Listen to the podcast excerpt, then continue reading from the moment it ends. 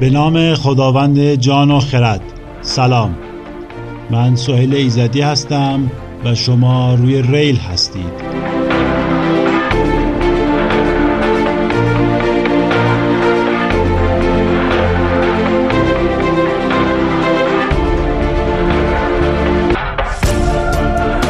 ریل پادکستی درباره توسعه و عقب موندگیه.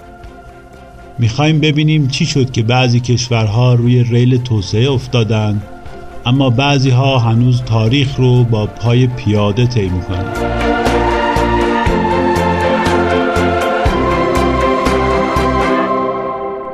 این قسمت قسمت هفتم از فصل اوله با عنوان قلبه خیمه بر کاشانه که در تیر 99 منتشر میشه.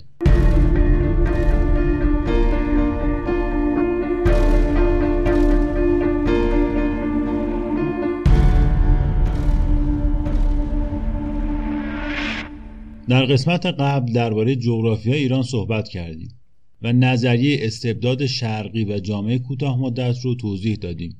گفتیم ایران سرزمینی کم آبیه و ضرورت ایجاد تأسیسات برای بهرهمندی از همون آب اندک و تقسیم اون باعث ایجاد حکومت‌های مقتدر مرکزگرا در فلات ایران شد.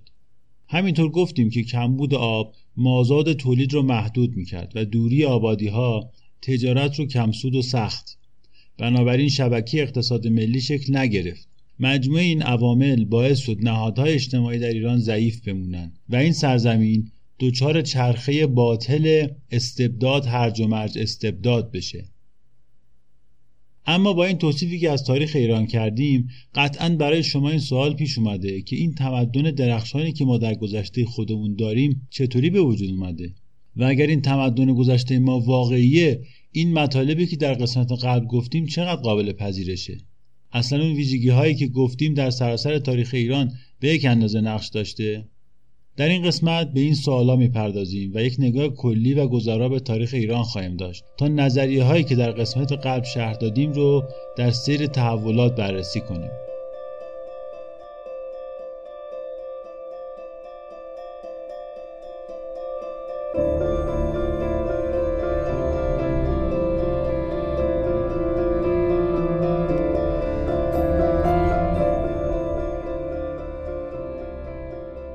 یک نظری قدیمی هست که معتقد اقوام آریایی از شمال دریای خزر و از استپهای اوراسیا در حدود سالهای 9000 تمدنی به فلات ایران مهاجرت کردند. اما این نظریه قرن 19 امروزه با کاوش های جدید به چالش کشیده شده. حدود دو دهه پیش نظریه مهاجرت توسط مرحوم دکتر جهانشاه درخشانی ایرانشناس برجسته مورد نقد قرار گرفت. ایشون شواهدی رو ارائه کرد که نشون میده آریایی ها از هزاره چهارم و سوم پیش از میلاد یعنی هزاره هفتم و هشتم تمدنی در فلات ایران حضور داشتند. توی پرانتز اشاره کنم که میلاد مسیح در سال ده هزار تمدنی رخ داده و ما الان در هزاره سیزدهم تمدنی هستیم. توضیحات کاملتر درباره تقویم تمدنی رو در قسمت سوم داده بودم. اگر دوست داشتید می‌تونید به اون قسمت مراجعه کنید. پرانتز بسته. درباره درستی نظریه مهاجرت آریایی ها صحبت می‌کردیم. در سال 2018 هم چندین مقاله درباره کاوش های جدید باستانشناسی و همینطور ژنتیک در نشریاتی مثل New Scientist و Nature منتشر شدند که مسیر مهاجرت اقوام هند اروپایی رو از فلات ایران به سایر سرزمین ها می‌دونن به هر حال تاریخ تمدن آریایی ها در فلات ایران از سال 9293 تمدنی با تشکیل حکومت مادها توسط دیاوکو شروع میشه. اما دوران شکوه و عظمت اونها از سال 9450 شروع میشه. یعنی زمانی که کوروش بزرگ به قدرت رسید. هخامنشیان را اولین امپراتوری تاریخ و البته بزرگترین اونها می‌دونن. حکومت هخامنشیان ساختار اداری منظمی متناسب با ویژگی های فلات ایران ایجاد کرد. از همون زمان کوروش بزرگ شاه در ایران قدرت مطلق داشت و هیچ عاملی قدرت او رو محدود نمی‌کرد. یه ویژگی دیگه هم های باستانی ایران داشتند و اون همین بود که مبتنی بر کشاورزی بودند. یعنی به خوبی به اهمیت های مورد نیاز کشاورزی واقف بودند. یعنی به خوبی به اهمیت های مورد نیاز کشاورزی واقف بودند و به خوبی هم می‌دونستند که گرفتن مالیات بیش از حد و فشار وارد کردن به مردم می‌تونه باعث رکود و کاهش محصول بشه. برای همین نظام اداری گسترده رو برای اداره کشور درست کرده بودند و نظام مالیاتی رو هم به طور مرتب بازبینی و اصلاح می‌کردند و برای اینکه مامورای مالیاتی به مردم فشار نیارن نظام قضایی و بازپرسی ایجاد کرده بودند. توجه شاه به عدم دریافت مالیات سنگین از مردم رو هم در زمان داریوش بزرگ می‌بینیم و هم در زمان قباد و انوشیروان ساسانی. این سنت سیاسی و اداری باعث رشد فرهنگ و تمدن ایران شده بود. اما این سنت چجوری ایجاد شده بود؟ ثبات نسبی چجوری ایجاد شده بود؟ علتش فلسفه سیاسی حاکم و منبع حقانیت حاکم در ایران بود. حقانیت سیاسی شاه از فره ایزدی می اومد. یعنی مقام خاصی که اهورامزدا به شخص شاه عطا کرده بود. شاه به یک معنا نماینده و فرستاده ویژه خداوند روی زمین بود. در ایران باستان فقط کسی می‌تونست شاه بشه که فره ایزدی داشته باشه و از خاندان شاهی باشه. اینکه چه کسی فره ایزدی داره رو در واقعیت ماجرا جنگ های پشت پرده قدرت در خاندان سلطنتی تعیین می‌کرد. اما زمانی که شاه جدید معلوم می‌شد چه مقامات دینی و چه مردم علت پیروزی شاه جدید بر رقباش رو داشتن فره ایزدی می‌دونستند این فلسفه سیاسی جنگ قدرت و داخل خاندان سلطنتی و بین شاهزاده ها محدود می‌کرد. البته همواره جنگ خونینی بین اونها برقرار بود و هیچ سنت جانشینی جا افتاده ای که شاه بعدی رو بی خونریزی بر تخت بنشونه وجود نداشت. اما محدوده جنگ قدرت داخل کاخ سلطنتی بود و بین شاهزادهایی که در یک سیستم سیاسی پرورش پیدا کرده بودند.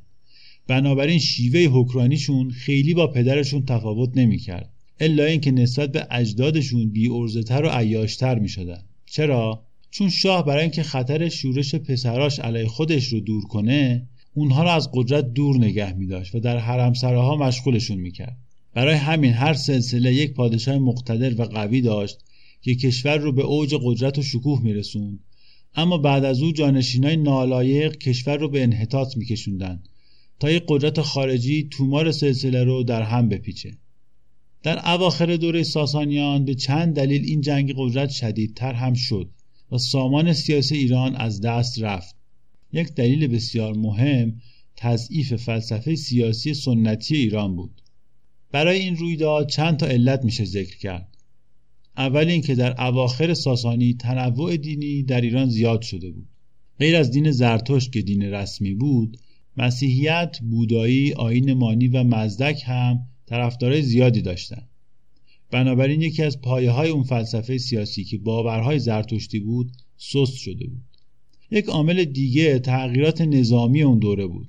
در اواخر دوره ساسانیان فرمانده نظامی هر منطقه استقلال نسبی پیدا کرده بود و طوری سربازهای محلی جذب کرده بودند که این سربازها فقط به فرمانده خودشون وفادار بودند و احساس تعلقی به شاه و میهن نمی‌کردند.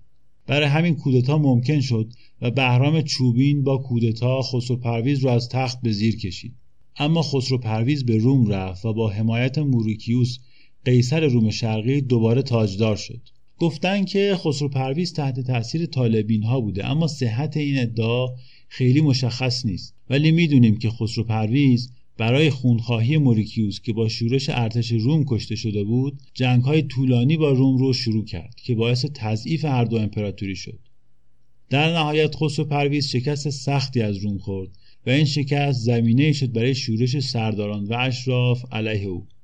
خسرو به دست پسر شیرویه به قتل رسید و این قتل پایان ثبات ساسانیا بود. ایران تا چهار سال بعد که به دست اعراب افتاد ده پادشاه بعد از خسرو پرویز به خودش دیده بود. شیرویه برای جلوگیری از کودتا باقی برادراش رو کشت و یک سال بعد در اثر تاونی که عراق و شام رو در بر گرفته بود مرد. تا بحران جانشینی بسیار بغرنجتر هم بشه. این آشفتگی سیاسی به اعراب هیره این جرأت رو داد تا انتقام خون نعمان ابن منظر رو بگیرند نعمان شاه هیره و دست نشانده ساسانیان بود. دولت هیره جنوب عراق امروزی رو در اختیار داشت و پایتختش هیره بود که بعدا کوفه نزدیک این شهر ساخته شد. خسرو پرویز نومان رو به تیسفون دعوت کرده بود اما به جای مهمان نوازی او رو به قتل رسوند. همین مسئله باعث شد اعراب هیره با ایران دشمن بشن و از آشفتگی دربار ساسانی استفاده کنند و حمله کنند. اما حملات اونها به جای نرسید تا اینکه از اعراب جزیرت العرب که دین جدیدی پذیرفته بودند و سامان تازه پیدا کرده بودند کمک خواستند و شد آنچه شد. هرج و مرج اواخر دوره ساسانیان که نتیجه آشفتگی نهاد حکومت و فلسفه سیاسی حاکم بر آن بود اینقدر وسیع شد که کل سامان سیاسی را از بین برد و جنگ قدرت رو که قبل از اون فقط محدود به خاندان سلطنتی بود به تمام مدعیانی که شانسی برای خودشون قائل بودن گسترش داد. از طرف دیگه با ازمهلال خاندان ساسانی و اشراف ایران و قدرت گرفتن اعراب که شناختی نسبت به حکومت و سیاست نداشتند رویه های حکرانی ایران که این سرزمین رو به یکی از قدرتمندترین امپراتوری های عهد باستان تبدیل کرده بود از بین رفت. ایرانی ها البته تونستند بعد از یک قرن با قیام مسلم و تأسیس خلافت عباسی دستگاه خلافت اسلامی رو ایرانیزه کنند. و دوباره نظام اداری کهن خودشون رو احیا کنند و بعدتر هم سلسله های مثل آل بویه و سامانیان یاد ساسانیان رو زنده کردند اما هیچ وقت دیگه نتونستند به وضعیت قبل از اسلام برگردن. ایرانی ها حتی فلسفه سیاسی خودشون رو هم در قالب دین تازه اسلام احیا کردند اما با این تفاوت که حالا خلیفه جانشین خدا و رسولش روی زمین بود. و این خلیفه به قدرتمندترین شمشیری که ایران را زیر فرمان خودش می آورد مشروعیت می‌داد و او رو تایید می کرد. برای همین این فلسفه سیاسی از قرن سوم هجری به بعد کمکی به نهادسازی سیاسی نکرد و همچنان چرخه استبداد و هرج مرج ادامه پیدا کرد همینجا اجازه بدید درنگ کنیم و داستان رشد و رونق تمدن اسلامی و افولش رو توضیح بدیم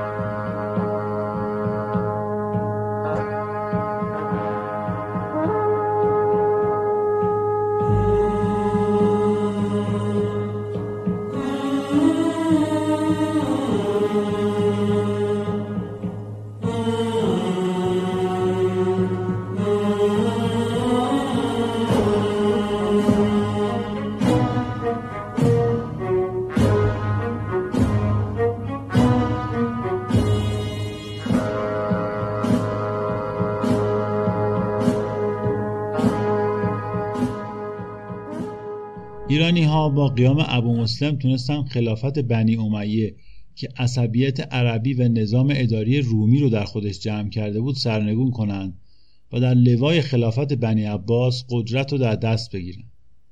خاندان برمکیان که از معبدداران بلخ بودند مغز متفکر دستگاه عباسیان بودند اونا تونستن که دستگاه اداری ساسانیان رو تا حدی بازسازی کنند و توجه ویژه‌ای به دانش و فلسفه و هنر داشتند اوج قدرت اونها در زمان هارون و رشید بود که بیت الحکمه رو تأسیس کردند و بسیاری از آثار ملت‌های زیر فرمان مسلمانان رو به عربی ترجمه کردند.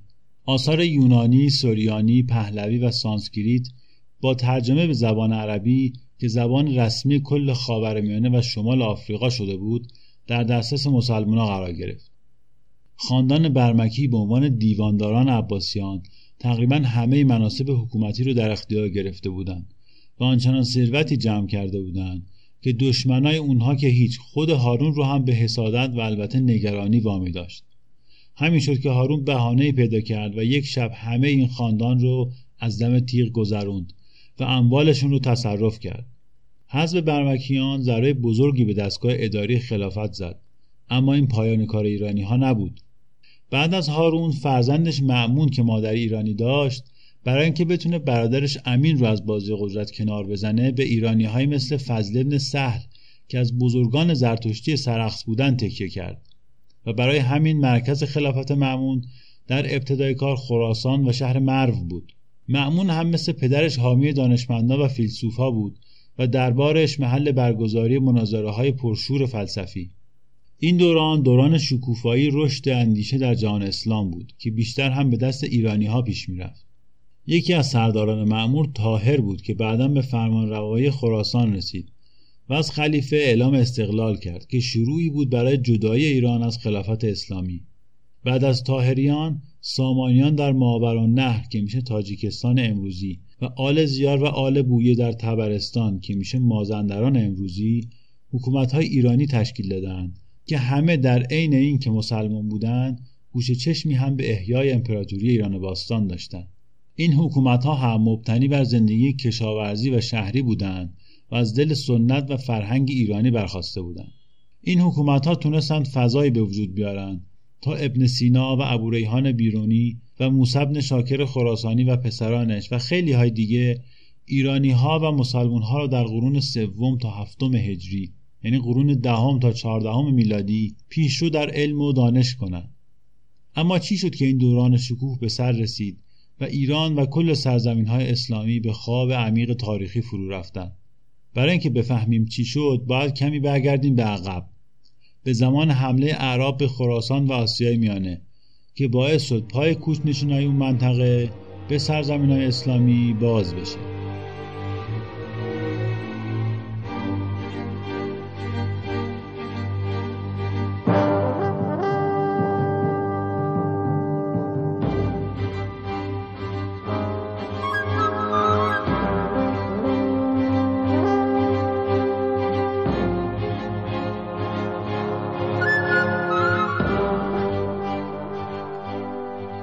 مسلمان به آسیای میانه خیلی از مردم های ایلهای ترکتبار و منطقه به اسارت مسلمونا در اومدن و پسران جنگجوی اونها شدن سرباز سپاه و دخترای زیباروشون به اتاق خواب خلفا را پیدا کردن.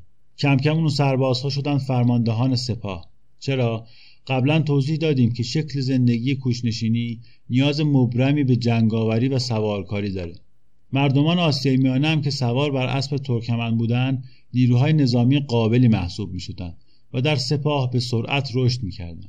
از طرف دیگه هم کنیزای حرمسرای خلفا بیکار نبودند و با محکم کردن جایگاهشون شدن مادر خلیفه یعنی ترک ها هم در لشکر قدرت گرفتند و هم در دربار قدرتگیری ترک ها به موازات استقلال نسبی ایرانی ها از خلیفه و خالی شدن دستگاه عباسی از کارگزاران ایرانی پیش رفت. سرداران ترک تا اونجا پیش رفتن که در سال 232 هجری متوکل رو به خلافت رسوندن و خودشون هم او رو به قتل رسوندن و از متوکل به بعد خلیفه بازیچه دست سردارای ترک تبار بود. اگر خاطرتون باشه در قسمت سوم به اتفاق مشابهی در روم غربی اشاره کردیم اینکه نظامی های جرمن به ساختار امپراتوری نفوذ کردند و بعد از مدتی دیگه برای خودشون جنگیدن نه امپراتور. در سرزمین های اسلامی هم سردارای ترکتبار قدرت رو به دست گرفتن. جانشینی عناصر ترک به جای ایرانی و تحولات بعدش البته هیچ ربطی به قومیت و نژاد این دو گروه نداره بلکه سبک زندگی اونهاست که مهمه. ایرانی ها در امپراتوری های خودشون یک نظام اداری و سیاسی منظمی برای اداره کشور ایجاد کرده بودند که شرایط رو برای زندگی کشاورزی و شهری مهیا کنه. بنابراین نخبگان ایرانی از دل این دیوان سالاری بیرون می اومدن. نوع زندگی اونها نه تنها امکان گسترش تفکر و اندیشه و هنر رو می‌داد بلکه اینها رو برای کشورداری ضروری هم می کرد. برای همین هم ایرانی ها زمانی که در لوای عباسیان به قدرت برگشتن بیشتر به کارهای دیوانی مشغول شدند و عرصه رو برای علم و دانش و هنر باز کردند که میدان مانور خودشون بود و هرچه داشتن در عرصه فرهنگ و اندیشه بود اما ترکان از سنت کوچنشینی می اومدند که همه زیست جهان اونها با جنگ و تمرکز قدرت گره خورده بود. اونها باید با طبیعت می جنگیدن با قبیله های رقیب می جنگیدن با مردم کشاورز می جنگیدن همواره در حال نزاع برای بقا بودن برای اینکه چراگاهی برای دامهاشون به دست بیارن و بتونن زمستونها و تابستونها رو پشت سر بذارن. تو این مدل زندگی نه جایی برای بست زندگی و تجملات هست نه کسی می‌تونه فارغ از کارهای معیشتی قبیله به علم و دانش و بحث و هنر بپردازه. همه اعضای قبیله از زن و مرد و پیر و جوون و کودک تمام وقت مشغول کارن. برای کوچنشین یادگیری تیراندازی و سوارکاری و دوشیدن دام و چوپانی و پشمچینی و نخریسی مهم و ضروریه و نجوم و ریاضیات به کارش نمیاد. چون نه نیازی به محاسبه زمان دقیق فصلها برای برداشت محصول داره و نه قرار مالیات جمع کنه یا خرید و فروشی بکنه که محاسبات نیاز داشته باشه. از اونجایی هم که جنگ بخش جدا نشدنی زندگی اونهاست ساختار قبیله هم بیشتر نظامیه و سلسله مراتب و اطاعت فرمان رئیس ارزش شماره یک این شکل از زندگی. وقتی این افراد با این زمینه فرهنگی به سرداران نظامی یک قدرت بزرگ و یک سرزمین پهناور تبدیل میشن و قدرت سیاسی رو هم در اختیار می‌گیرن بر اساس ارزش ها و ساختارهای خودشون رفتار می‌کنن. یعنی دقیقا چیکار می‌کنن؟ بر اساس اصول نظامی حکومت می‌کنن. در بحث و مناظره و تحقیق رو میبندند و به جای دانشمند و فیلسوف با فقیه متحد میشن. چون فقه می‌تونه حکم بده و همه رو به اطاعت وادار کنه. فقها همیشه نزدیکترین قش به نظامی ها بودن چون حرف همدیگر رو بهتر می‌فهمن. در قرن سوم هم همین اتفاق افتاد و با تسلط ترک ها فقها هم وارد قدرت شدند علم شد فقط علم الحدیث و فلسفه شد عین کفر.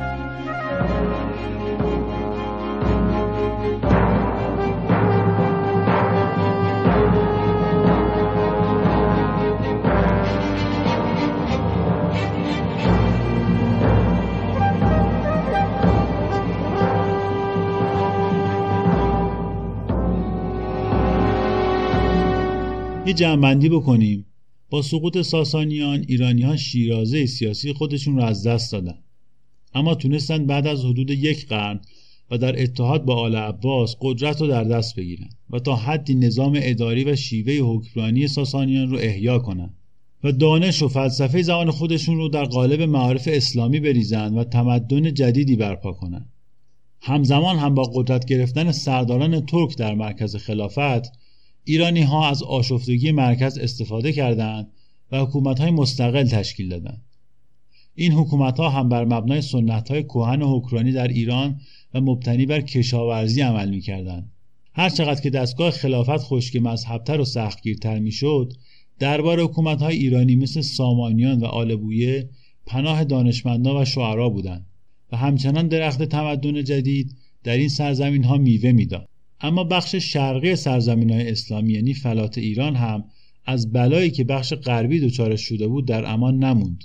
قبایل ترک و ترکمن از آسیای میانه به فلات ایران سرازیر شدند. اگر در بغداد و شام و مصر ترک ها با کودتای نرم قدرت رو در دست گرفته بودند ترک های سلجوقی به خشنترین شکل ممکن خراسان رو گشودند. اونها زمین و مراتع رو می‌خواستند و مردم و محصولات کشاورزی به دردشون نمی‌خورد. بنابراین سر راهشون هر آبادی که بود ویران می‌کردن. حمله سلجوقی ها بسیاری از زیرساختهای کشاورزی مثل قناتها و مزاره رو از بین برد و دوره کوتاه قبلی رو پایان داد تا دوره جدیدی از نو آغاز بشه. سلجوقیان همچون رسم حکرانی به این سرزمین های وسیع رو بلد نبودن از ایرانی های مثل خاج نظام الملک کمک گرفتن. اما سیاست اونها هم مثل ترک های حاکم بر شام و مصر سختگیری مذهبی بود. در دوران اونها و با تدبیر نظام الملک مدرسه نظامی تأسیس شد که گرایش خشک فقهی رو بر جامعه اون زمان حاکم کرد. البته این روی کرد از روی ضرورت اتخاذ شده بود. اداره سرزمین های پهناوری از ازبکستان تا ترکیه امروزی کار آسونی نبود. به خصوص که در اون دوران یعنی قرن پنجم و ششم هجری یا قرن یازدهم و دوازدهم میلادی فرقه ها و گرایشات مذهبی مختلف زیاد شده بودند. و این اختلاف ها می‌تونست یک تهدید جدی برای حاکمیت سلجوقیا باشه. فارغ از اینکه این سیاست واقعا ضرورت داشت یا نه اما به دنبال سختگیری های مرکز خلافت اسلامی که از دو قرن قبل آغاز شده بود ترکمان های سلجوقی هم تصمیم گرفتند تا در همین فضای قالب سرزمین های اسلامی حکومت کنند و البته برای مشروعیت خودشون خلیفه و فقها رو که قدرت گرفته بودند راضی نگه دارن این مدل به روحیه جنگجوییشون هم بیشتر می‌خورد. به هر حال با تسلط صحرانشینای آسیای میانه بر ایران و چیره شدن فرم زندگی صحرانشینی بر فرم شهرنشینی و کشاورزی دستاوردهای تمدنی شهرنشینی هم کمرنگ شد و چراغ عقل و علم رو به خاموشی رفت. دوران شکوفایی فرهنگی و علمی تمدن اسلامی که در واقع رستاخیز مجدد ایرانیا بود با چیرگی قبایل صحرانشین دوباره رو به زوال رفت. البته حمله سلجوقیان و حکومت اونها دوران خوب ما بود. بعد از اون همه جنگ و کشورگشایی و ویرانی سلجوقیان در زمان ملکشاه یک مقدار شرایط بهبود پیدا کرده بود. اما چه فایده که این دوران هم دولت مستعجل بود و دوباره حمله و جنگ و دست به دست شدن قدرت بین سلجوقیان و خارزشاهیان تا رسید به حمله ویران کننده مغول.